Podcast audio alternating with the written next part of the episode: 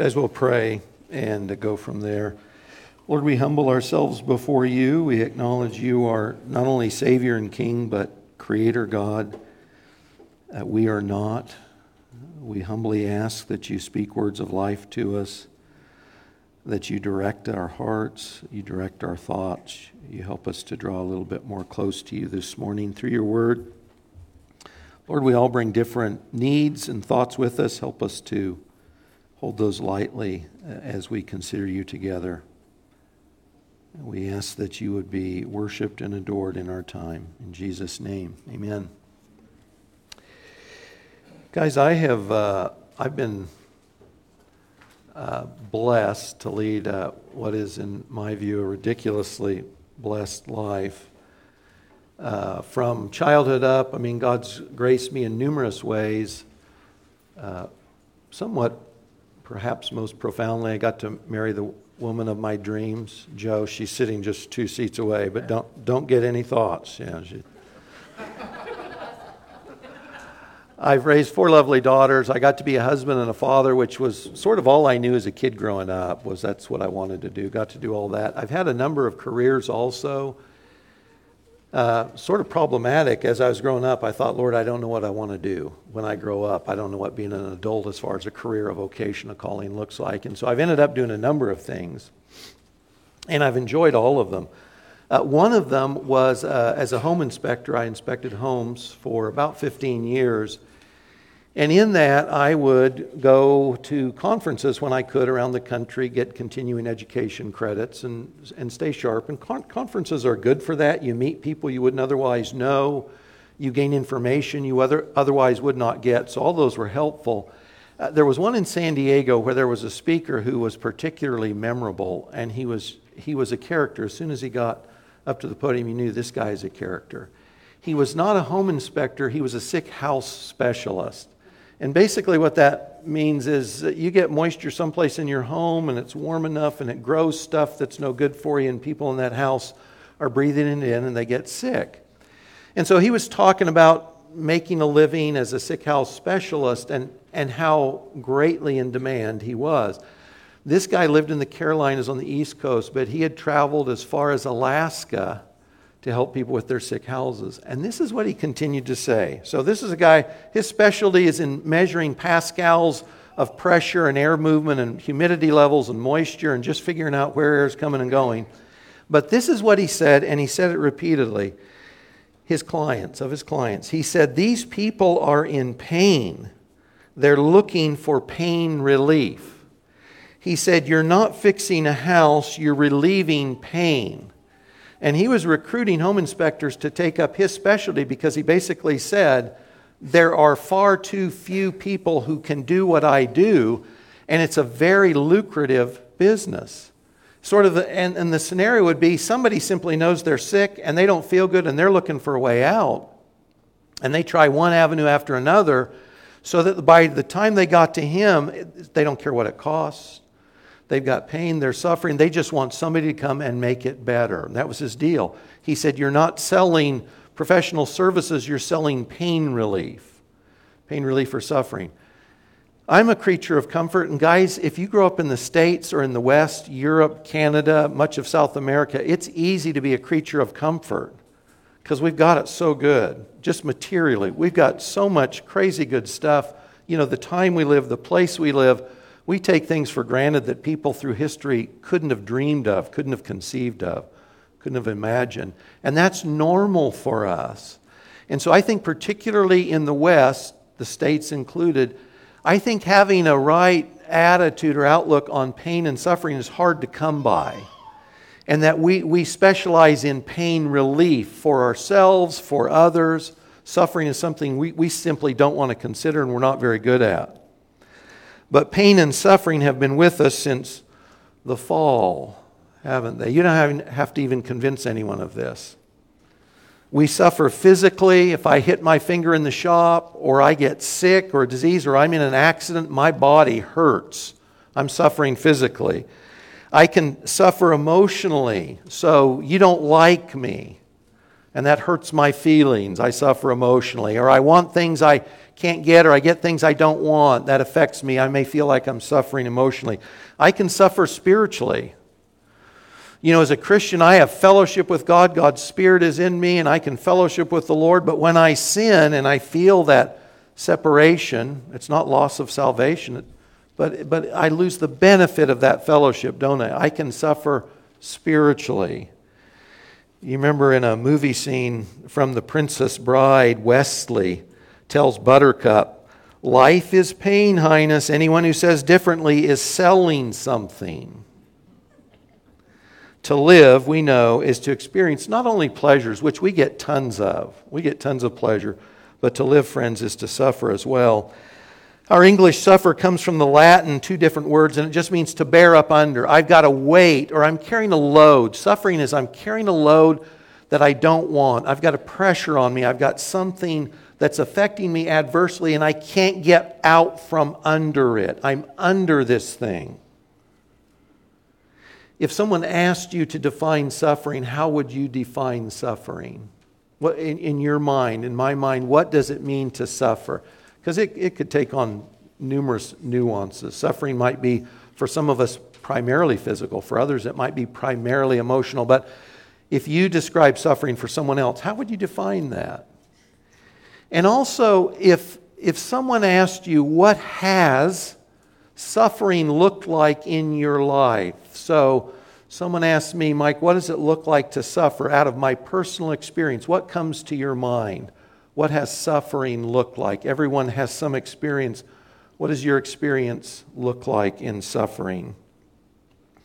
There's a great book, it's been out for decades by Roman Catholic theologian Peter Kreeft. It's called Making Sense Out of Suffering. And on the front end of the book, he talks about the Buddha and Buddhism. And, and he talks about sort of views and attitudes, aspects of seeing life related to suffering. And Kreeft sort of gives a helpful definition, at least to some elements of suffering, when he says suffering is the difference between what I want and what I get. Suffering is the difference between what I want and what I get. That doesn't apply perhaps helpfully necessarily to physical suffering, but that's a pretty good description. So the Buddhist answer was if you always want what you get, there's no suffering. You can do away with suffering because you just say, I want whatever I get. That's what I want. Or I do away with all desire ultimately. And that's the end of suffering. That's not the biblical answer to the end of suffering. You know, you read the uh, Old Testament book of Job, and a few people. I've never known anyone who suffered like Job. Uh, we did a study in Job, I think, a couple years ago. And God allows him to suffer incredibly. You know, he loses everyone and everything that he has loved, his children, his wife is left. We won't go into that because the enemy could use her against her husband.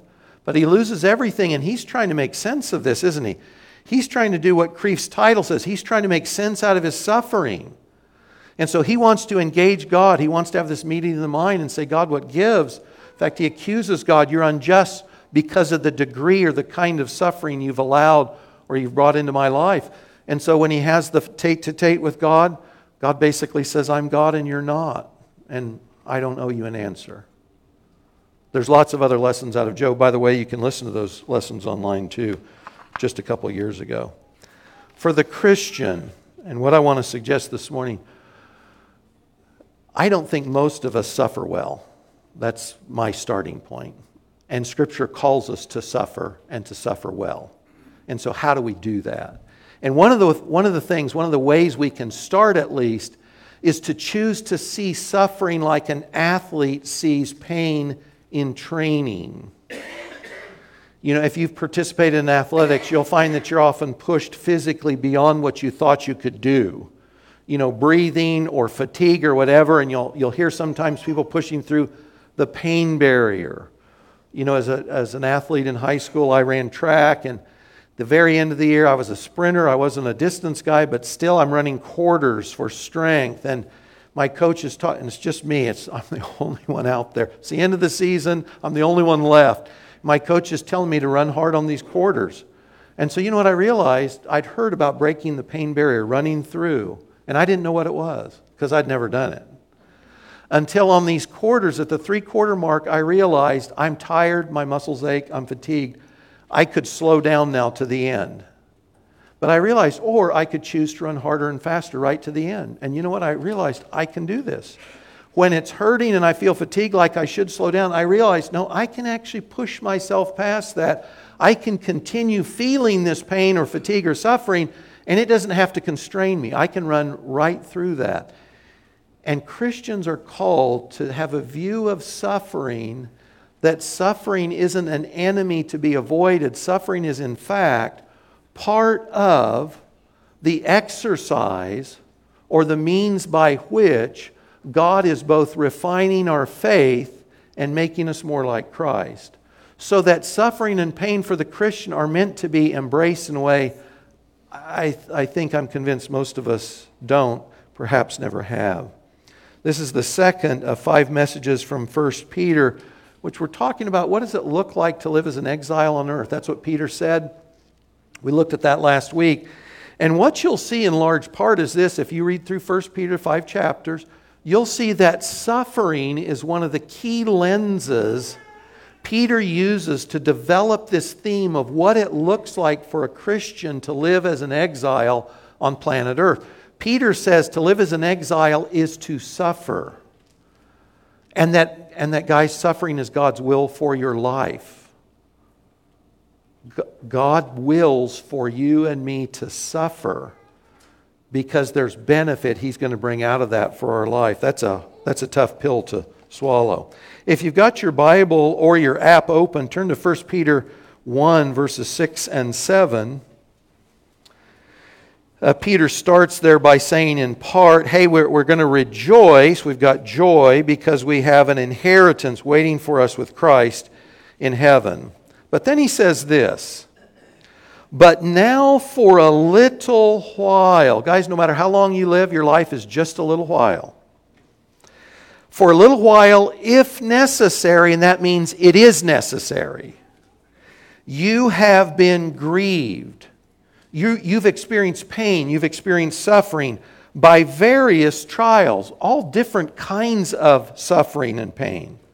Verse 7 so that the tested genuineness of your faith, which is more precious than gold that perishes, though it's tested by fire, your faith is more valuable than the purest gold, may be found, your purified faith, may be found to result in praise and glory and honor at the revelation of Jesus Christ.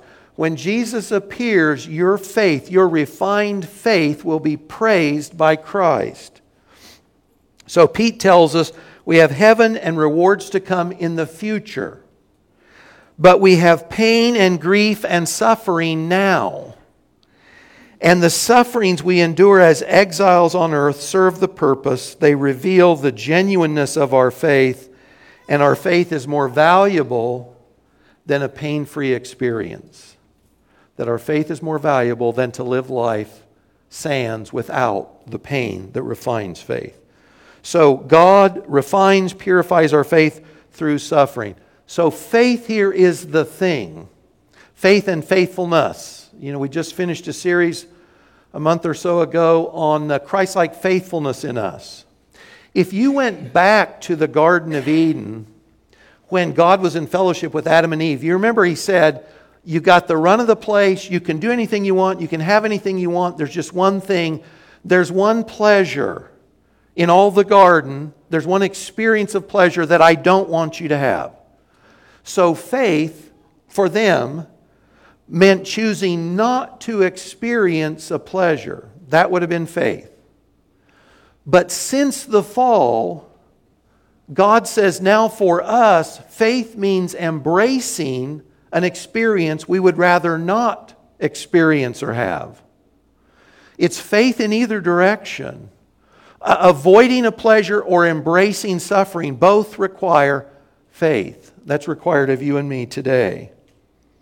The outcome of enduring exile suffering is God's praise. You see this in verse 7. Your faith will be found to result in praise, glory, and honor at the revelation of Jesus Christ. So that praise is not us to Christ, it's Christ to us. Think of David. I mentioned him, I think, last week, and I'll bring him up again because it is such an apt illustration.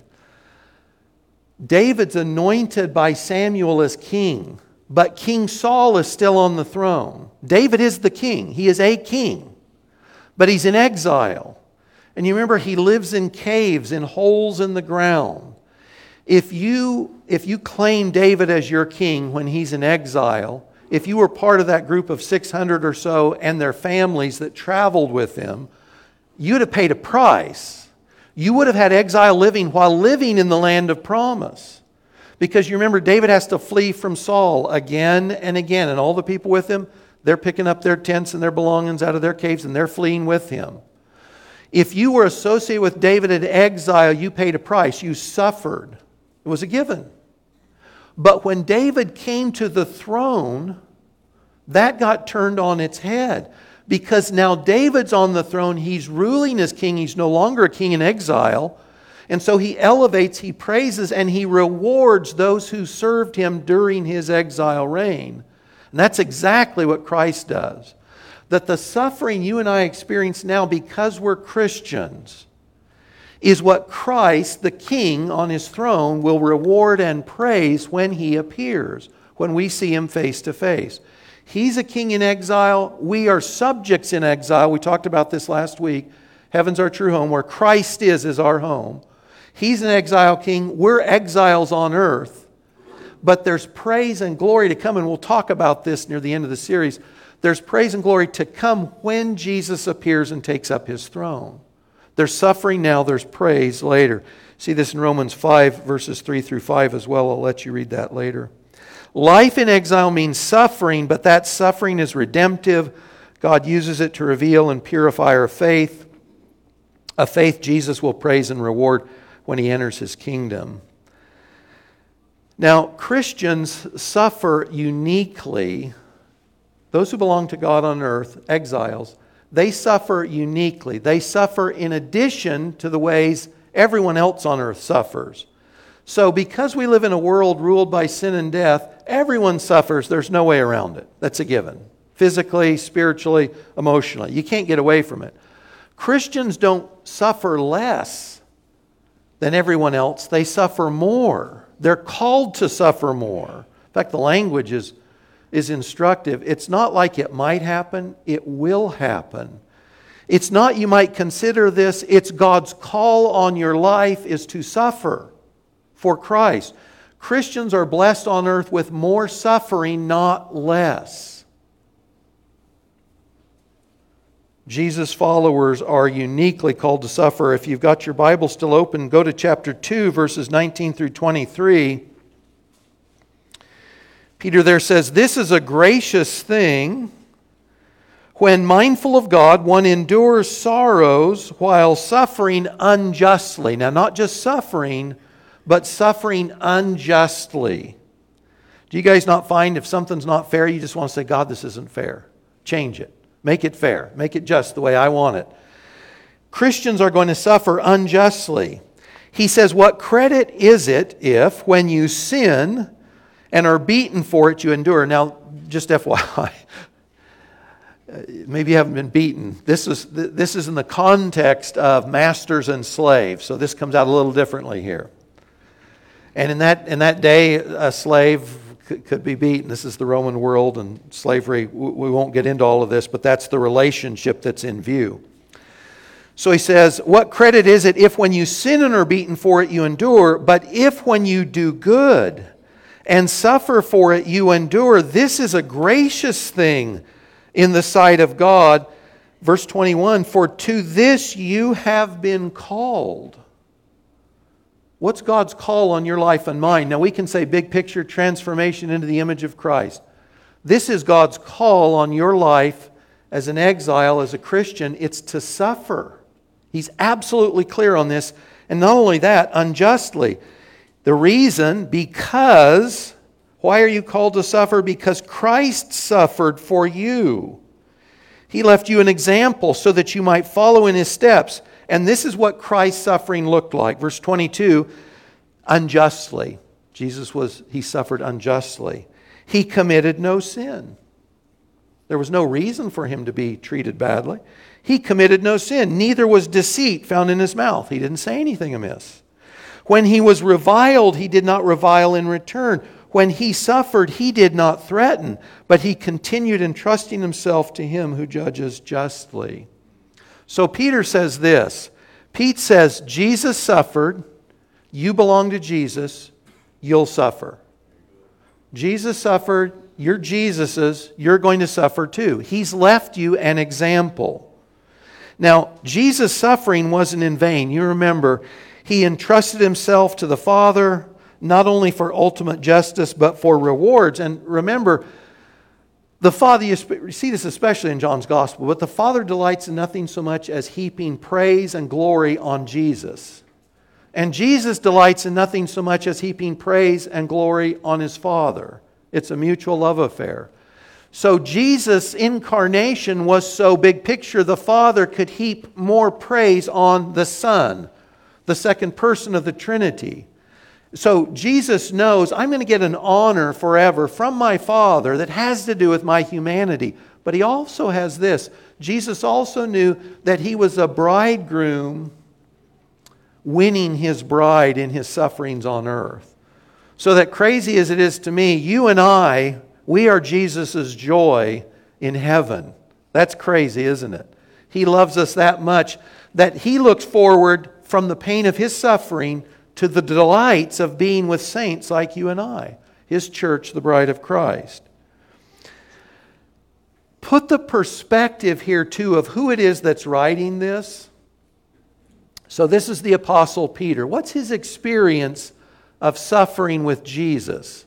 And specifically, of seeing Jesus suffer. So, Peter saw Jesus tried by the Jewish Sanhedrin in the homes of the high priests, all, all against the law, all unjustly. You remember he was disabused, he was disrespected, he was hit in the face. Remember, Peter's in the courtyard. Luke's gospel makes it clear they can see each other, at least at some point. Peter's there. Peter saw Jesus brought before Pilate and then Herod Antipas and Pilate again. He, he's there. You remember, he's following. Peter saw Jesus scourged, insulted, and crowned with thorns uh, Peter saw spikes driven through Jesus' hands and feet. So he saw, he personally, he was an eyewitness of Jesus' suffering. And he heard from Jesus' lips no shouting, no anger. He didn't revile in return, Peter's told us. But he did hear Jesus pray from the cross, Father, forgive them. So he saw Jesus suffer. He heard Jesus' words, but you remember what Peter did the night of the Last Supper? Peter denied knowing Jesus. And why did he do that?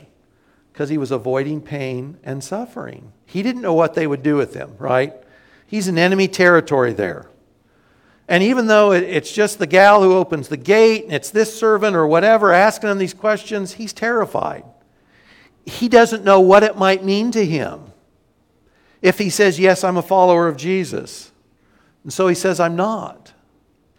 So when we read Peter's words about embracing suffering, we're listening to a guy who at one point did not.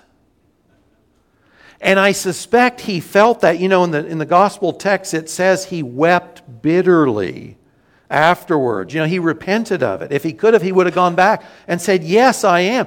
So when he writes to Christians, he's writing at least in part as someone who knew what it was to not identify with Christ, to avoid suffering, and live to regret it.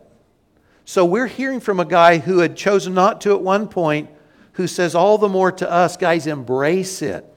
Don't try and get out of it. It's God's call on your life and mine. And I think it's particularly important for us. Guys, we have lived an insulated life in all kinds of ways. And you know, on one hand, I'm really glad this is not, this is not a complaint. I'm a comfort loving creature, and I get that. And I'm usually good with that. But in the States, in the time and the place we live, we have lived, our lives have been an anomaly historically your life and mine, our freedom from oppression and suffering, all the good stuff we've been able to enjoy materially. This is not the norm on earth at all, and it's not the norm for Christians at all. So, this is a tough sell for us as Christians. If you're aware, though, there are Christians suffering all over the earth today. So, the bottom of your study sheet on the back side, there are a website for Voice of the Martyrs. Voice of the Martyrs is a, a group, a Christian support uh, ministry that Lion Lamb supports every month financially.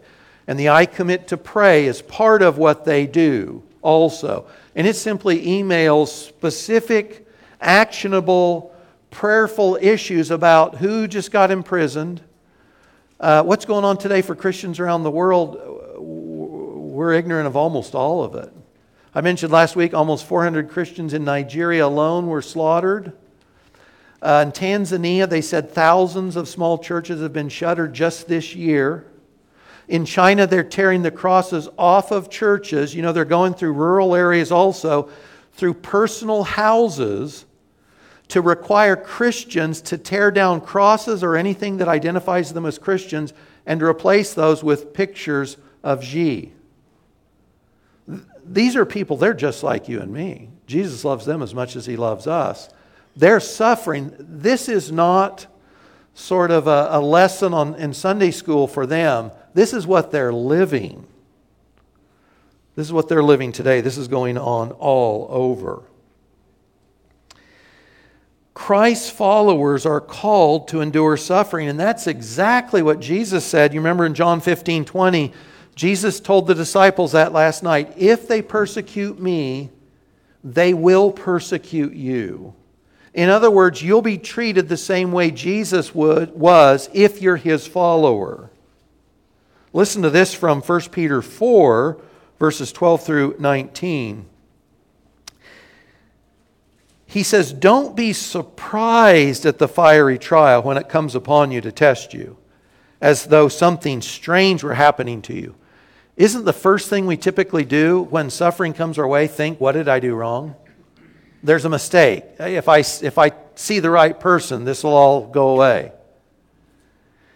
He said, Don't be surprised. It's not strange, but rejoice insofar as you share Christ's sufferings God is not a sadist, and this isn't just so that God's inflicting pain on those he loves. He says that you may also rejoice and be glad when his glory is revealed.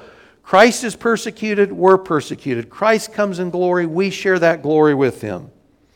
He says, verse 14, if you're insulted for the name of Christ, you are blessed because the Spirit of glory and of God rests upon you that for Christians to suffer as Christians is simply evidence of the Holy Spirit, the life of Christ on them. He says, verse 15, Let none of you suffer as a murderer or a thief or an evildoer or a meddler. Yet if anyone suffers as a Christian, let him not be ashamed, but let him glorify God in that name. Therefore, let those who suffer according to God's will. It's not a mistake, it's not strange according to God's will, entrust their souls to a faithful Creator while doing good. Do the same thing Jesus did. We don't revile, we entrust ourselves to God who judges rightly. When we suffer as Christians, it should encourage us as it did the early disciples. And this is what you see in Acts. Acts chapter 5, verse 41 the apostles were beaten by the Sanhedrin because they're preaching the gospel, they're preaching Christ, they're associated with Jesus. You remember it says they went out rejoicing because they were counted worthy to suffer dishonor for the name. They saw it as evidence of their, their suffering was evidence that they really were Christ, that Jesus' words were being fulfilled on them in the beating. They understood this is God's will. We are connected to Christ. It's an honor to suffer for Christ's name. Paul says it this way in Philippians 1:29, he knew a thing or two about suffering. And I think sometimes we just read over these verses. We don't uh, stop on them long enough to say what does that look like? Paul says, "It has been granted to you that for the sake of Christ, for Christ's sake, you should not only believe in him, but also suffer for his sake." Uh, Paul says it's been it's like a gift God has given you to suffer for Christ's sake. It's a gift. It's been given. It's a calling on one hand, it's a gift on another. Listen to this from 2 Timothy 1 and you remember this is Paul's last letter and he's writing to a guy that he knows tends to be fearful and timid. And Paul knows his life is going to end soon and he's really hoping Timothy will take up the torch and continue. And so he says there and he's in prison, of course, when he writes this. He says, Don't be ashamed of the testimony about our Lord, nor of me, his prisoner. Why would he say that to Timothy? Don't be ashamed of the gospel.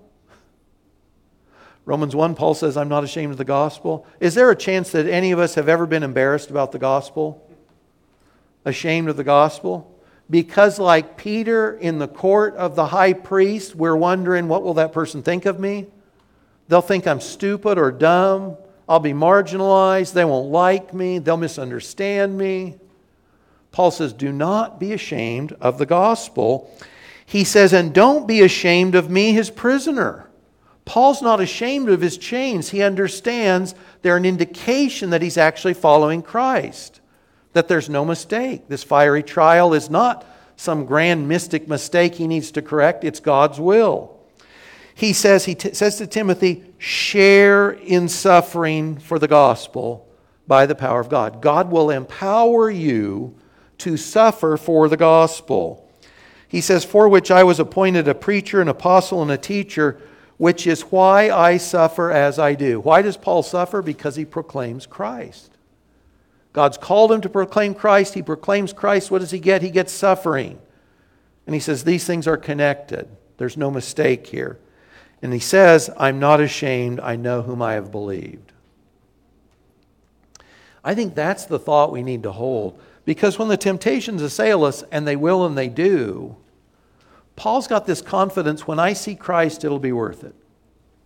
That, that anything I suffer temporarily here for him, any shame, any embarrassment, any whatever, it'll be worth it. I know who I am trusting. Sometimes, too, this isn't always the case, but as exiles on earth, as people who don't belong to the kingdom of darkness, which rules this earth right now, sometimes the suffering that Christians experience is motivated spiritually by Satan. And that's what Peter brings up in chapter 5. If you look at verses 8 to 10, he says this Your adversary, the devil, prowls around like a roaring lion. He's seeking someone to devour, to harm.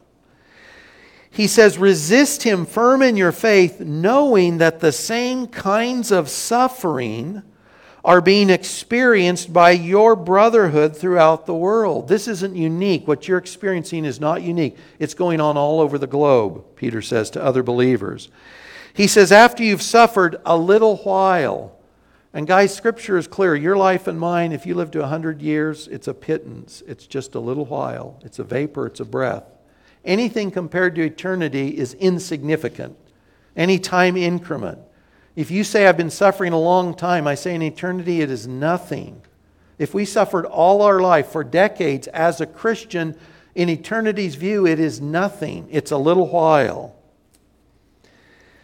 The God of all grace, who has called you to his eternal glory in Christ, will himself restore, confirm, strengthen, and establish you. When we go through that persecution, that suffering, that pain, we depend on God to sustain us. We say yes. We say yes, Lord, and we trust God to sustain us through that. So Christians are the object of Satan's special persecution because we are Christ's.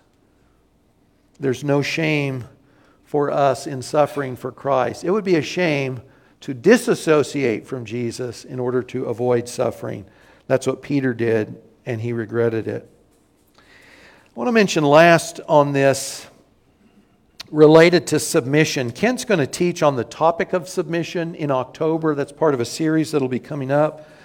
And so I'm not really speaking to submission as sort of explicating what Scripture talks about that. Romans 13, 1 Peter 2 is one of the key passages on this. I simply want to point this out you can live subject to authorities God has put over you and suffer from those same authorities because you're simply following Christ.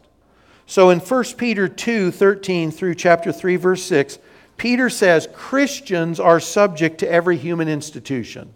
We're subject to the governing authorities over us. That's the same thing Romans 13 says. Servants are subject to their masters. They're called to live under the authority of their masters. Now, we live in a different day and time. The closest thing we have to this is employees and employers. And, and that's not the same. That's the closest thing we have, though.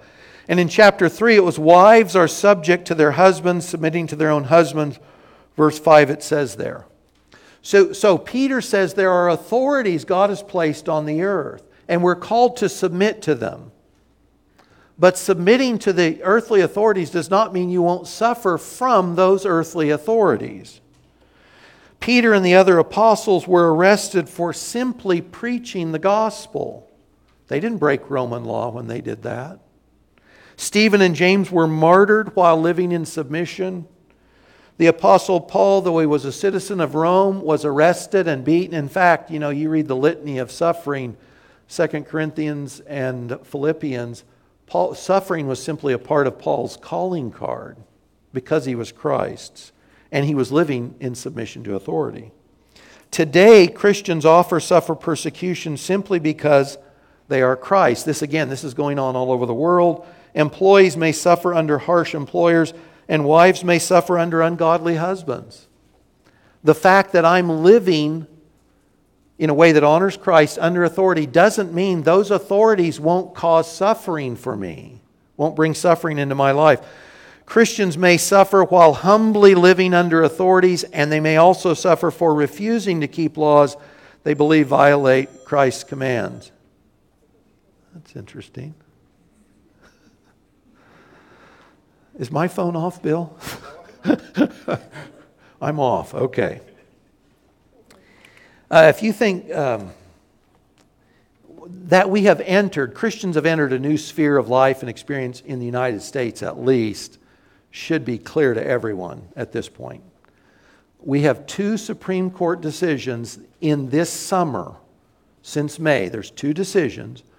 One of which says that the First Amendment, the, the free exercise of religion, is not so free. It can be infringed in ways Christians in the past understood it could not be. The Supreme Court says, oh, no, it can be. Second, the Supreme Court has said that churches may be treated unequally under the law. Absolutely. This was a case out of Nevada. So if you're a gambler in Nevada, you have more liberty than a Christian going to church. That's what the Supreme Court said. They affirmed the state of Nevada's um, prejudicial treatment of churches. So, in fact, churches, attempting to be shrewd, some of them are meeting, guess where? In casinos. Because they can legally gather in large groups in casinos, but they cannot do the same thing in a church.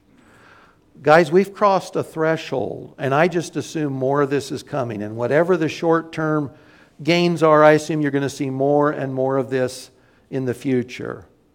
And this is still what I would consider in any historic or broad range of suffering. This is still minor, but I think the tide has turned. I think the Christians in the States even are going to be seeing things a lot differently than we have in the past. Uh, John MacArthur and Grace Community Church, they'll have a legal hearing the first week of September. Uh, it's, it's interesting to me. Grace Community said, hey, we're going to meet as a church. We're going to defy uh, the governor, Governor Newsom. And we're going to meet. And uh, the county tried to get a, a, a, restraining order. And a judge looked at it and he said, Nope, not going to do this. Now, a church meeting was such a danger in Los Angeles that a second judge overruled the first and said, No, they can put a stay on you within 24 hours. It was so dangerous for Christians to meet in a building together. So this is coming up, and based on what the Supreme Court's already decided, I don't see churches winning these decisions in the future. That the church is going to be subject to the state legally in ways we've never seen before. And Christians will have to decide what am I willing to do? What cost am I willing to bear? What suffering am I willing to embrace in order to continue faithfully associating with Christ? Sometimes, guys, just to meet together as a church. No bigger than that. That's coming. That's on the radar. Churches are being singled out across the nation. So I don't, I don't think this is going away. When exiles suffer under authorities, we're called to do what Jesus did and trust ourselves to God who judges rightly. You can seek legal redress. Some of the things on the responses when you're suffering unjustly. Sometimes you can seek legal redress. Christians just don't count on that. The other thing that we want to say is we do want to be intentional about affirming and supporting Christians who really are suffering horribly in these days. And you can do that by things like the I commit to pray, you can just get emails that'll tell you prisoner so and so is in this prison in Iran, and you can write him a letter.